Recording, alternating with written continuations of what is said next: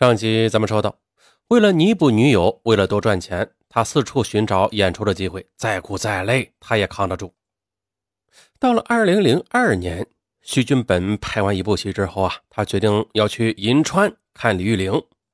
于是，在百般聊赖的旅途中，徐君本和同一个车厢的女孩哎，相谈甚欢。到了下车时，两人竟然有几分依依不舍。徐军本留下了电话号码，女孩给他留下了几本书。正当两人在站台上依依惜别之时啊，这前来接站的李玉玲将眼前的暧昧情景尽收眼底。李玉玲觉得自己很委屈，本来两人分居两地就没有安全感了，如今亲眼看到徐军本和别的女人如此缠绵，他的心里更不是滋味。两人大吵了一番，一个说自己是清白的，没有什么别的想法。一个说自己亲眼所见，难道有错？哎，好嘛，这一见面吵架不好啊。第二天，李玉玲上班之后，徐军本翻开他的日记，这里边啊记录了李玉玲孤单的感受和对他的思念之情。徐军本很感动，虽然日常生活中的小矛盾不断，但是几年来的风风雨雨都是李玉玲一起面对、一起走过的。他觉得自己也是很爱李玉玲的。他的爱不会让李玉玲孤单，所以呢，为了证明自己对李玉玲的爱，证明这世界上有个人真心爱她，徐君本决定了用自杀来表决心。嗯啊，这搞的是哪一出啊？只见呐，这心潮澎湃的徐君本在厨房里找到了一把菜刀，随后咬着牙，狠心的在自己的手腕上划了一刀。哎呀，这鲜血啊，顿时就冒了出来。看着鲜红的血顺着手腕流下，徐军本一点也不害怕。他认为自己在爱的面前是勇敢的。哎，哎呀，勇敢是勇敢了。当李玉玲回到家时，被眼前的一幕吓傻了，半天才回过神来。他一把冲过去，抱住奄奄一息的徐军本，嘴里歇斯底里的喊着：“快来人呐，救命！”徐军本被送到银川九九九急救中心救治，因为抢救及时，捡回一条命，但是手腕上却留下了永远的伤疤。但他认为这是爱的痕迹。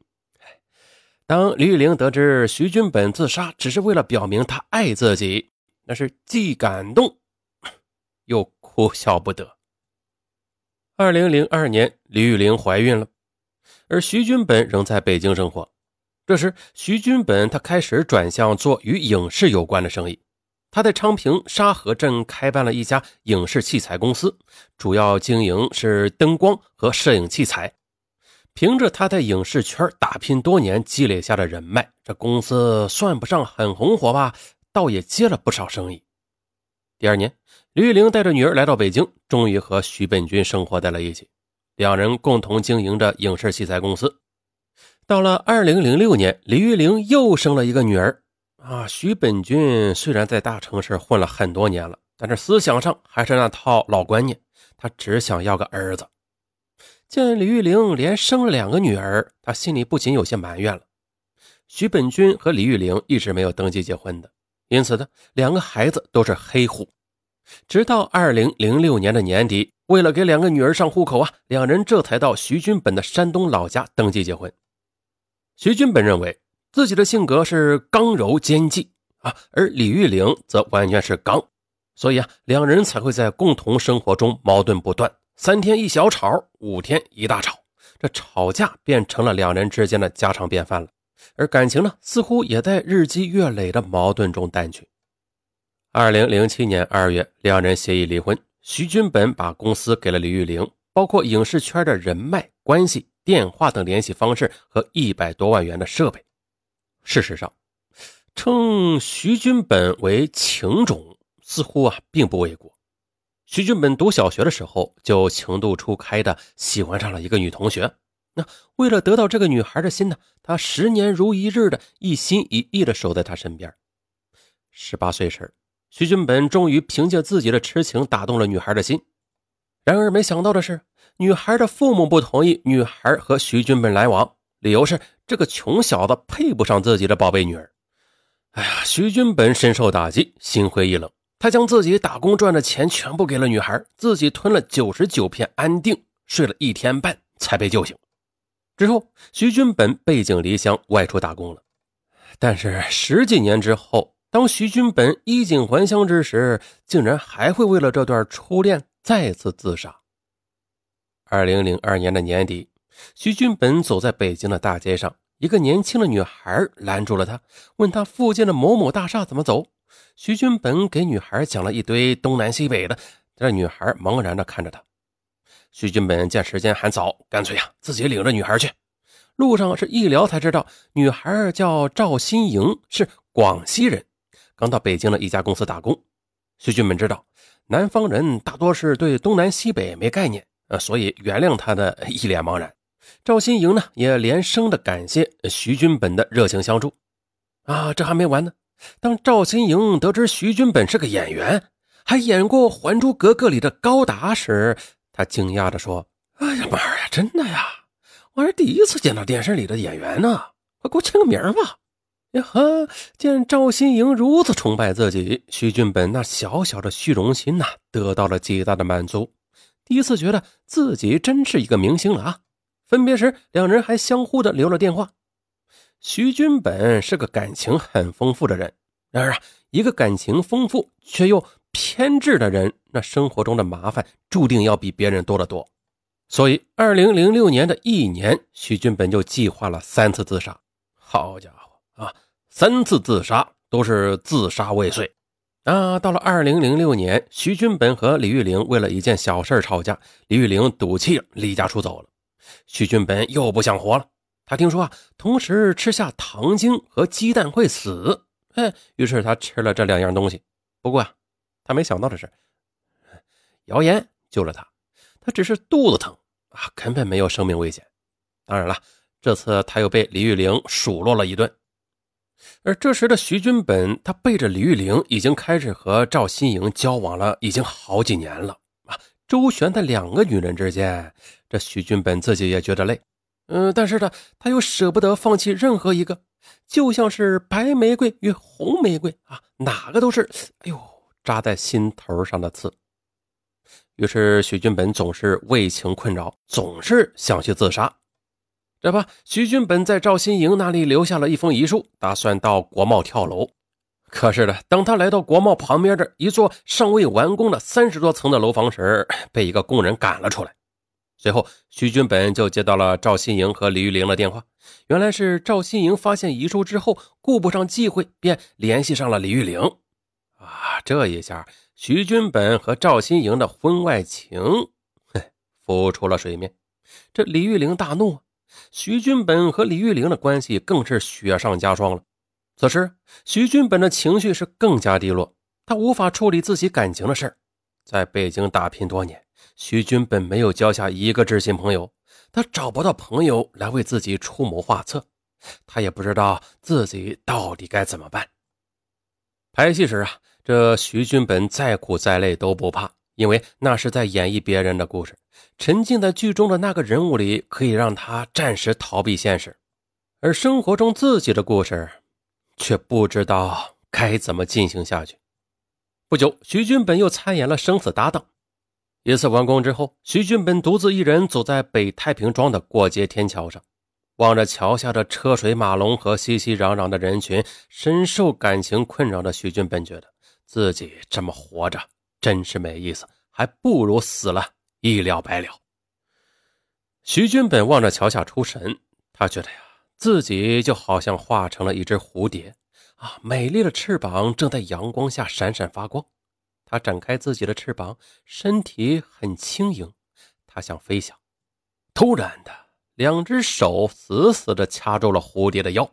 徐军本一惊，回过神来，发现自己正被一个人拦腰抱住。一个女人的声音在他耳边响起：“啊，这不是小徐吗？你在干嘛呀？这样很危险的。”徐军本回过头来，发现竟然是著名演员斯琴高娃。哇塞，和一个圈里的朋友。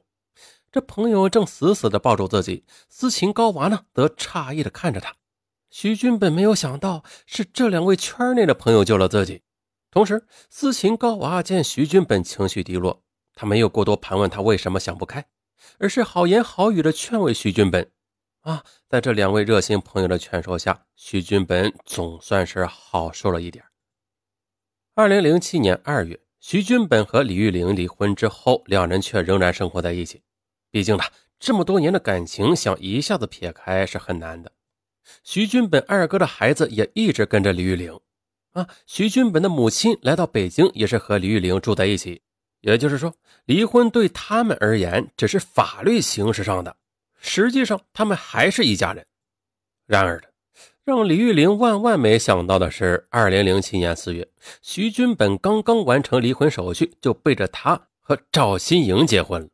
婚后不久，赵新颖就回了广西，这徐军本仍在北京和李玉玲生活在一起。哎呀，高啊，这是人生赢家呀！这二零零七年七月啊，李玉玲得知徐军本和赵新颖结婚之后，非常生气啊。徐军本呢，怕李玉玲一气之下真的和自己一刀两断呢，便伪造了一个离婚证，哎，给李玉玲看，并说自己是为了要一个男孩才和赵新颖结婚的。谁知道第二天李玉玲就查到了这离婚证是假的啊，两人之间再次爆发战争。最后没有办法了，徐军本与李玉玲签订了一个协议，表明自己两年后就和赵新颖离婚，与李玉玲复婚。再就是这期间，嗯，徐军本算是给李玉玲打工，挣的钱要全部上交给李玉玲。他呢，每月给徐军本一万元，徐军本再从这一万元里拿出钱来给赵新颖用。而他拍戏的片酬呢，是两个老婆都给。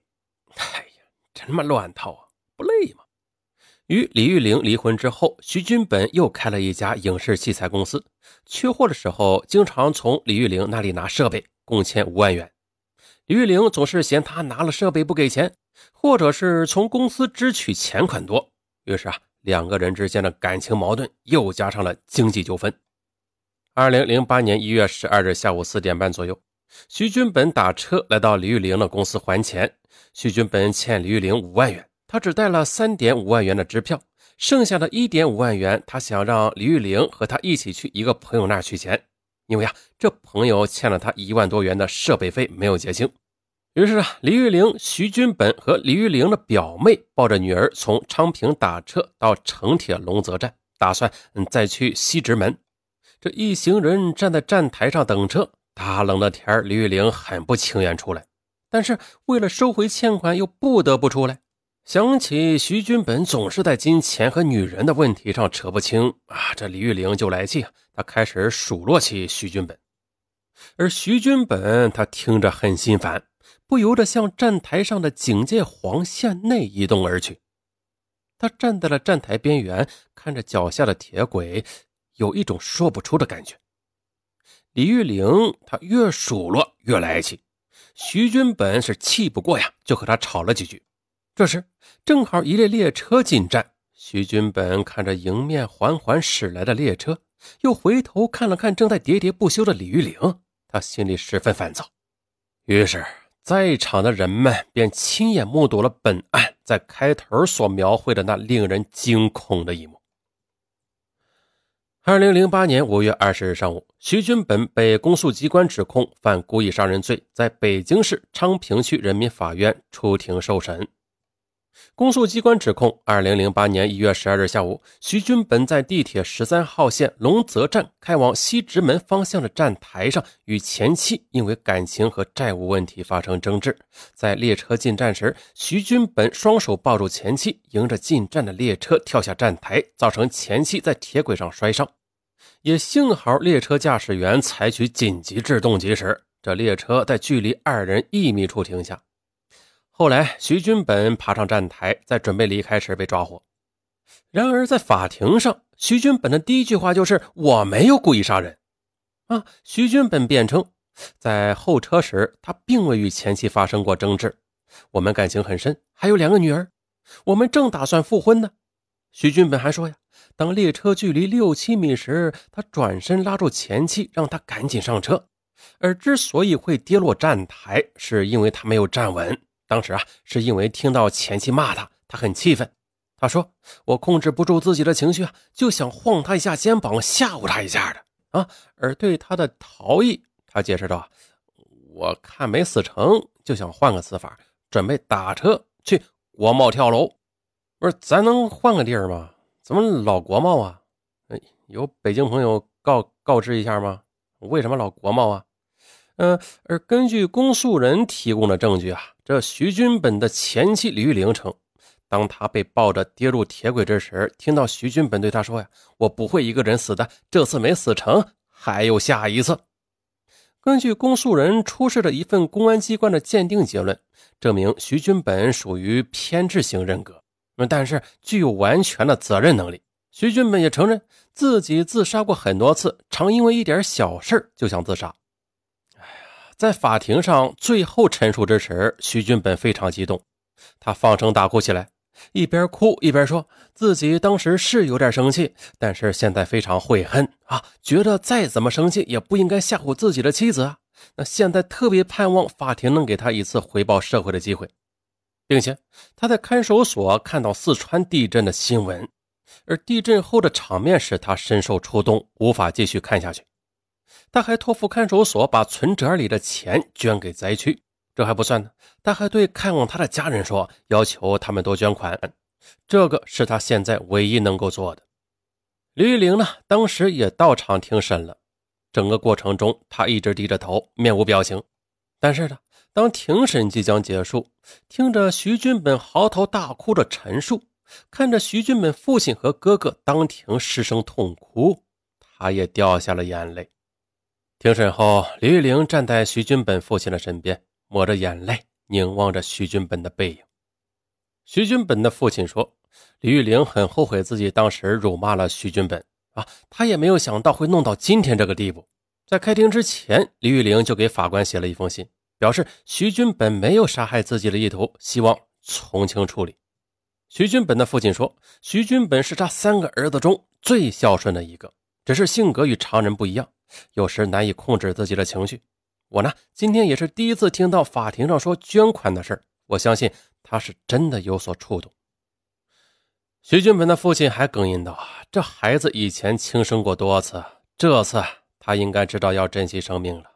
我作为父亲，也希望他能够早日改过自新，重新回报社会。”好，今天就说到这儿啊，咱们明天不见不散。